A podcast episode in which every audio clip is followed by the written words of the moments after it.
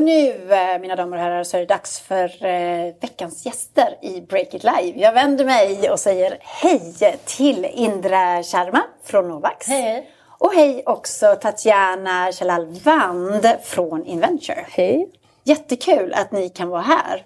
Ni är ju investerare båda två i två olika bolag. Och så vill jag också säga till er som tittar att nu har ni chansen att ställa frågor till de här två unga kvinnliga investerarna. Ställ frågor om precis vad som helst. Det kan ni göra på Breakits sajt eller på våra sociala medier. Gå in till exempel på Instagram. Där heter vi breakit understreck SE, just det. Och ställ din fråga i meddelandet där om du vill. De här damerna kommer svara på frågorna i slutet av programmet.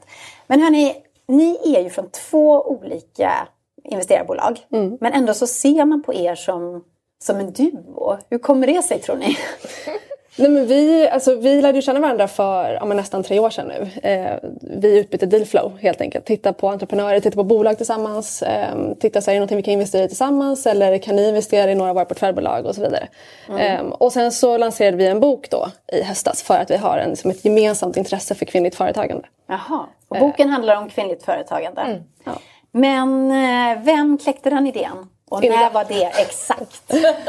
Kan vi få bilden? Exakt! Um, jag tror det var 2019, i början av 2019, någon, på semester, uh. så, så smsade jag Tatjana och sa men vi måste skriva en bok. För vi hade hållit ett event mm. då vi hade haft kvinnliga företagare och investerare och vi upplevde att det var väldigt många som ville komma på det eventet och att det fanns ett kunskapsgap och många som var intresserade och törstade efter kunskap. Och tänkte vi, men hur ska vi sprida det här på ett smart sätt? Och tänkte mm. vi, men då skriver vi en bok. Mm. Kan ni skriva då? Uppenbarligen. Ja, jo, men det tycker jag att vi kan. Alltså, vi, vi gjorde ju det här som, som liksom på, på kvällar och helger. Ja. Um, så det var ju, vi hade ju i princip inget liv då under Nej. ett års tid.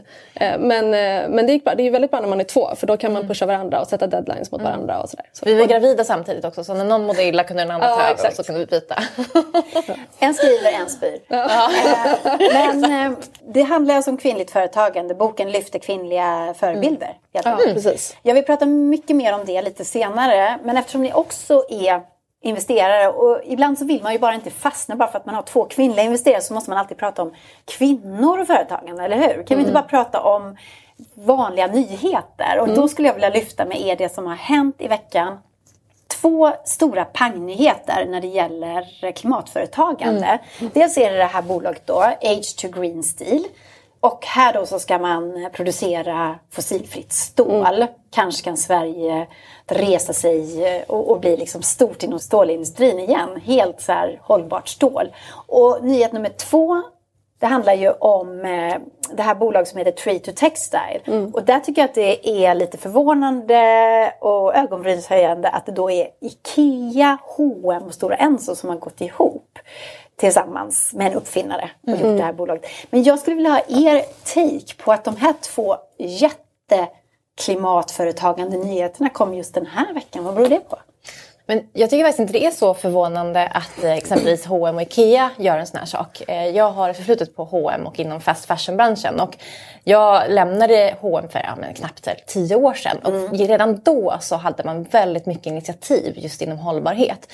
Därför att när det läckte nyheter som var negativa kring det här så såg man direkt hur det stod på försäljningen och det kommer mycket mer krav eh, kring det här vilket gör att H&M, det här är en jätteviktig fråga för dem för att kunna hålla sin affärsmodell och sin affär vid liv. Mm. Det är nästan lite förvånande för jag tänker så här att man faktiskt tänker med plånboken som konsument. Mm. Men du menar det att på riktigt när det kom negativa klimatnyheter ja, så slog det direkt? Ja, såg ni? Absolut, vi såg det på försäljningen.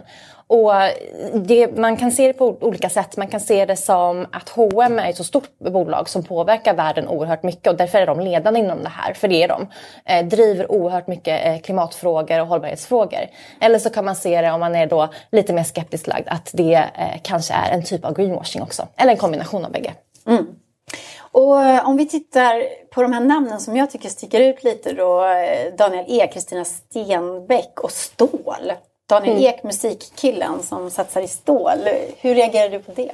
Nej, men jag tycker det är jättebra att eh, liksom så pass eh, duktiga entreprenörer förstår att det här är en viktig fråga och att det enda sättet för oss att liksom kunna tackla klimatomställningen är ju att kunna göra den här typen av som, riktiga förändringar. Mm. Det finns ju två olika sätt man kan liksom tackla klimatproblematiken med tänker jag. Det ena är ju såklart att vi konsumenter behöver förändra beteende men det andra är ju just den här typen av liksom, industrisatsningar som behöver göras och det är ju, det är ju liksom större leaps och större steg. Så det är fantastiskt att personer som, som Daniel Ek och Kristina Stenbeck eh, lägger sina pengar i det här.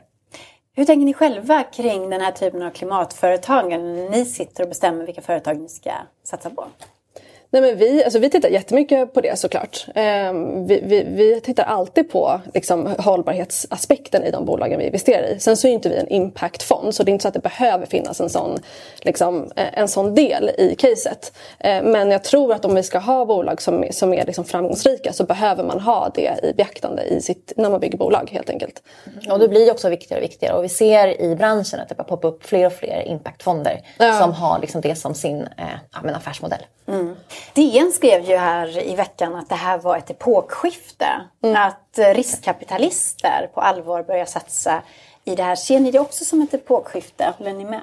Eh, jo men jag skulle säga att det är ett mm. epokskifte. Om man tittar på stålbranschen exempelvis så det är väl kanske 26 000 anställda i Sverige. Det är en enorm industri, export. Eh, nu säger jag inte att det, just den delen är för riskkapitalister men självklart finns affärsmöjligheter när det sker förändringar och det kommer nya krav och vi som konsumenter blir mycket, mycket mer medvetna om vad vi konsumerar mm. och vad vi vill konsumera. Mm. Men jag tror också det, det vi har börjat se mer och mer det är den typen av fonder som också har en, en liten annan livslängd där man kanske har liksom en, en vanlig riskkapitalfond, en VC-fond som investerar främst i mjukvarubolag. Eh, men sen så kanske man har en del av fonden som är mer liksom Eh, moonshot investments, alltså att man investerar i sånt som kommer ta väldigt lång tid att monetisera på eh, och sen göra en exit på. Och då kanske man har gentemot då sina LPs eller sina investerare, har man en annan tidshorisont mm. än 10 till 12 år utan kanske liksom 20-25 år. Och det ser man ju mer och mer dyker upp och det tycker jag är superintressant och jag tror också att det om man nu vill säga att, att VC-branschen ska vara med och förändra på riktigt så är det ju åt det hållet vi behöver mm. gå till också. Liksom. Det går inte bara att investera i liksom, mm. nästa konsumentapp. Så. Mm. Men hur är det för er att övertyga de här investerarna, de ni får pengar ifrån, att nej men du får inte tillbaka dina pengar här, eller du får inte avkastning på din investering om 10 år, utan jag vill att du ska vänta i 30 år. Nej, men det är en annan typ av affärsmodell och ah. det blir ju, man får, det är avkastningskrav, det beror på också vad man vill göra med sina pengar. Det finns till och med fonder som inte har haft liksom, så mycket avkastningskrav mm. utan har gjort investeringar baserat bara på att man, och deras fonder baserat bara på att man vill göra någonting gott för världen. Eh, men det bästa är ju att man kan hitta en typ av kombination med bägge dem. Ja men jag tror också de här påtryckningarna överlag, alltså de kommer ju, alla påverkas av det. Alltså även liksom de stora pensionsfonderna och så vidare förstår ju att okej okay, men här finns det stora pengar och om vi vill tjäna stora pengar så behöver vi också våga investera i den här typen av liksom deep tech innovationer. Men vi kommer inte kunna få eh, tio gånger pengarna inom 8 till 10 år utan det mm. kanske kommer ta 20 år. Mm. Eh, men vill man vara med och driva den, den liksom utvecklingen och klimatomställningen så får man ju ta lite risk. Liksom. Vad står ni själva då? Har ni klimatångest? Um, jag vaknar inte varje dag och mår dåligt över klimatet men självklart så tänker jag på det. Jag tror det är väldigt svårt att inte göra det idag. Mm. Um, och um, jag tror att det, det, världen förändras och jag tycker liksom hela bostadsrättsföreningen bara har förändrats. Hur man sköter sina sopor exempelvis. Mm. Så det, det kommer ju till en oavsett eh, hur intresserad man är eller inte. Ja, nej, men jag eh, alltså, tycker absolut, jag har absolut klimatångest men kanske inte lika mycket som min man till exempel. Eh, han vaknar ju varje dag och mår uppriktigt dåligt över och, och jobbar ju också med de här frågorna liksom, dagligdags. Eh, så i jämförelse med honom så har jag nog inte det men självklart jag försöker tänka på att inte köpa massa onödiga grejer och eh, så. Men ni är ju i en ganska då unik eh, position om man jämför med alla andra vanlisar så att säga. Ni eh, kan ju påverka de som har väldigt mycket pengar mm. att göra satsningar i det som ni tycker är rätt helt mm, enkelt. Mm. Ja men det är ju det som är så fantastiskt med våra jobb. Eh, mm. och, menar, en av våra investeringar är ju till exempel NoQuo Foods som vill göra eh, växtbaserad ost. Och det är ju också väldigt liksom, drivet av att eh, vi verkligen alltså på Inventure tror på att vi kommer behöva skifta liksom, hur vi äter och vad vi äter och att det påverkar klimatet. Mm. Eh, och det här är ju ett fantastiskt sätt då att påverka det på riktigt genom att eh, backa den typen av entreprenörer som vill driva den förändringen. Hur smakar den där osten? den är jättegod. Ja, den, är, den är fortfarande i prototyp men den är eh, alltså, supergod. Ja, när kommer vi få se den i butik då? Absolut. När? Snart? Nej, jag vet inte exakt när men eh, det, det, kommer lanseras. Ja. Det kommer lanseras. jag ska inte kört, avslöja för mycket. Ni har kört den på en ostbricka helt enkelt och testat? Ja, den. absolut. Jag har varit på flera eh, ostprovningar. Absolut. Mm. Mm. Jag vill också komma till er bok då om kvinnliga förebilder. Kvinnor som formar vår framtid heter den. Varför var det viktigt för er att lyfta kvinnor i en bok?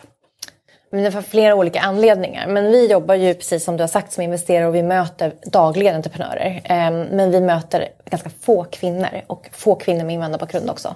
Och det här känner vi förändra just för att vi ser vilken påverkan entreprenörer har på framtiden och att faktiskt skapa den framtid vi en gång kommer att leva i. Mm. Så vi vill att kvinnor ska ha en större del i det. Vi pratar ju ofta om kvinnor i det här programmet, vi skriver om dem på Breakits sajt. Men i den här branschen så finns det ett evigt problem och det är att man alltid säger så här, det finns inte tillräckligt med kvinnor, det finns inte tillräckligt med kvinnliga entreprenörer, kvinnor får inte tillgång till riskkapital på samma sätt som män. Och så finns mm. det ett ganska tröttsamt argument som vi också har hört från kvinnor i branschen som Facebooks eh, vad heter Sheryl Sandberg. Ja, mm. Sheryl Sandberg som har skrivit en bok till mm. mig som heter Lean In. Mm. Som uppmanar kvinnor att ni måste liksom luta er inåt och ta för er mer och sådär. Personligen så kan jag bli ganska trött på, på, på den typen mm. av eh, snack. För jag tycker också att män kan väl lean out då, mm. eller? Men hur ser ni på det här att man ofta säger så här, kvinnor ni har inte tillräckligt med självförtroende, ni borde ta för er mer. Det är klart att eh, så kan man ju säga. Ehm, men jag tror vår, vår syn på det är väl snarare att Eh, att vi behöver liksom ändra spelreglerna lite. Det, vi kan inte lägga det på kvinnor att det är de som ska förändra sig i liksom a man's world. Utan vi kanske behöver fundera på um, hur män agerar i vissa sammanhang. Och precis som du säger att de kanske ska lean out. För det är ju ändå så att vi har liksom en kaka som vi alla ska dela mm. på. Och det kommer bli så att män får mindre makt i takt med att mm. kvinnor får mer makt. Så Det är bara så det ser ut. Mm. Men förhoppningen är att alla förstår att vi kommer få en bättre värld om mm. eh, det är så. Eh, det har man ju för sig pratat om, det säger man ju jämt. Eh, men ändå så har vi ju inte sett någon förändring eh, i det. Så. Men detta är då som du säger, nu spetsar du faktiskt till det. När du säger så här att om kvinnor ska få mer makt i, i den här techbranschen mm. eh, så måste män få mindre makt. Såklart så flyttar man inte på sig frivilligt. Nej, Nej. jag kan inte det. Nej, så du måste Nej. puffa ut dem ja. helt enkelt? Lite så. Nej, men det, det, det är så det funkar. Folk flyttar inte på sig frivilligt. Man ger inte mm. ifrån sig makt frivilligt. Mm. Det är mm. väldigt få människor som gör det. Mm. Men det är därför man måste driva den förändringen. Eh, och skapa den förändringen. Och se till att rätt personer driver den i branschen. Mm. Men det här manliga självförtroendet då som ofta är högt och som man kan dra nytta av då. Mm. Hur ser ni på det?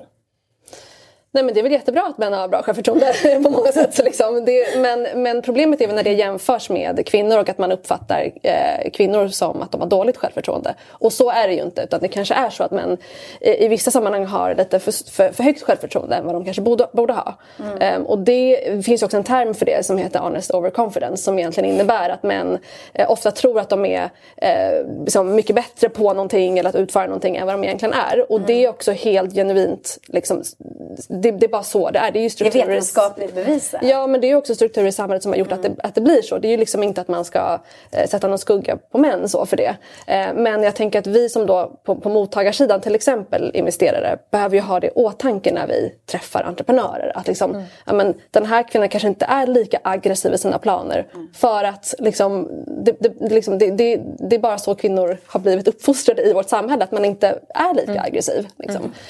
Um, och då är det vårt ansvar mm. liksom, att bedöma det på rätt sätt. Och också säga så här, det här är ju, nu generaliserar vi ju. Så det finns ju såklart kvinnor ja, som precis. är superaggressiva i sina mm. planer och har fantastiskt, eh, jag ska säga högre självförtroende än en, än en man.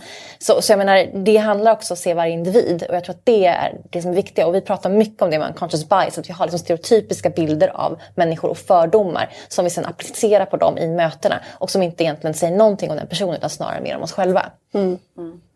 Hörni, tiden bara rinner iväg. Men vi hinner med några tittarfrågor, mm. eller hur? Mm, absolut.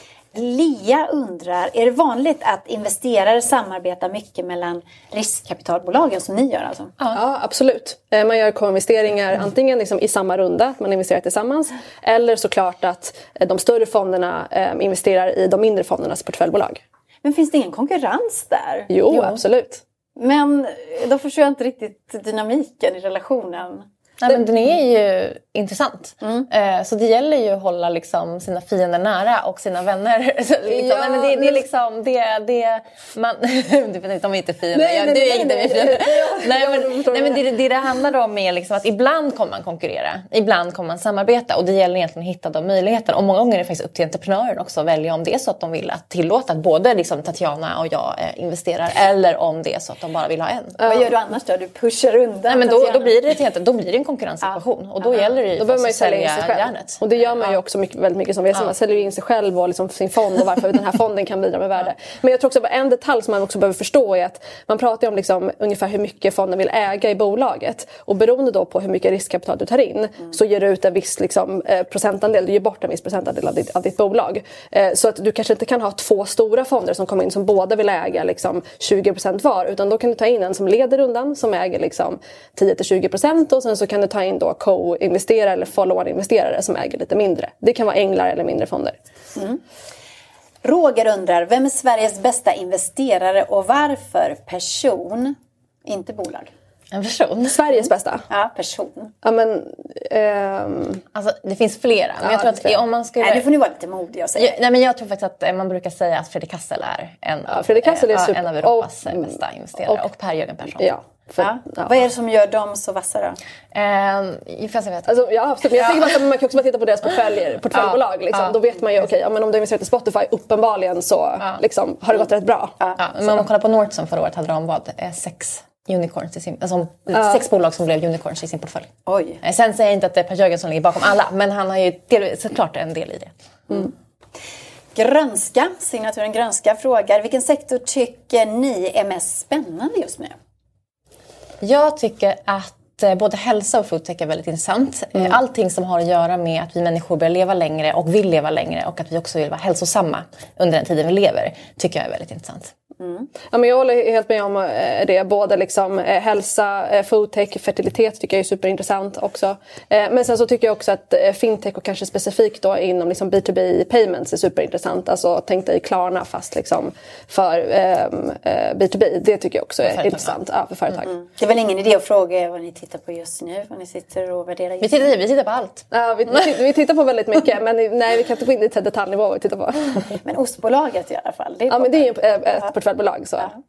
Eh, Ylva Li undrar, hur blir man investerare? Gud, Vad var vilken bra era vägar? Jag menar, hur, börjar, hur blir man investerare? Det är så intressant. Det finns faktiskt en, en tråd nu på Twitter som man kan titta om man söker på det. ehm, Där många investerare har skrivit om vad det är som gjorde att de blev investerare. Jag tror det är väldigt olika. Men för mig var det, jag civilingenjör i bakgrunden och jobbade som managementkonsult. Började jobba med liksom investeringscase. Och sen kom jag in och började jobba på techbolag som är Bambora Group som var ett fintechbolag. Som också blev en unicorn. Och på den vägen så öppnades dörrarna eh, till mig in i den här branschen. Och jag eh, började inom kommunikationsbranschen på Prime, eh, som, är, som är, jobbade med krishantering. Så jag väldigt långt bort på många sätt från eh, den här branschen. Men sen så eh, började jag på ett bolag som heter Sound Industries. Ehm, och där, väl där jag liksom, det var min första startupresa. Och efter det så var jag med på ett eh, B2B softwarebolag. Och när vi då blev uppköpta så gick jag över till VC-sidan. Men det är, också, det är ju väldigt mycket nätverkkontakter. Eh, tyvärr så är det väldigt mycket så fortfarande i den här eh, branschen. Och lite tur. Men tycker ni att det är kul att ni har hamnat där ni har hamnat? Ja, Ja, absolut. det är kul. Det, det är det roligaste jobbet man kan ha. Du vill inte gå tillbaka till krishantering? Eh, nej men det är krishantering varje dag. Alltså, i det här jobbet, så. Sista frågan är nu med också, från Hans. Eh, hur ser det ut på era bolag i genusfrågorna? Har ni påverkat där? Vi försöker göra det. Eh, Absolut. ja. Eh, jag tror om man tittar bara på de portföljbolagen som jag jobbar med specifikt så har alla liksom en, en female founder, alltså ett mixed team förutom ett bolag. Ja. Eh, så att jag, vi, vi pratar ju väldigt mycket om det eh, internt hos oss och försöker bli bättre på det. Vi har också investerat i några kvinnliga grundare men vi jobbar jättemycket på det. Och vi har också mycket fokus på mångfaldsfrågan, inte bara då på kön utan också på alltså minoriteter eller etnisk bakgrund. Och det är någonting vi är jättemedvetna om och vill göra bättre ifrån oss på. Tusen tack Indra och eh, Tatjana för att ni kom till Break It Live. Tyvärr så måste jag släppa er så här lite. Jag, jag vill prata mer. Alltså jag har tre minuter till. Men, nej, men det, det är mer, jag fick boka om lite och sådär så jag har lite dåligt samvete mot de Jag ska hinna ava programmet Ja. också. Men kom tillbaka istället Ja, en annan absolut. gång. Gärna. Tack för att du fick komma. fortsätter vi diskussionen. Hörni, tack så mycket. Eh, Break It Live är slut för den här veckan. Se oss igen nästa vecka. Nordea och Almi Invest är våra sponsorer. Tack och hej!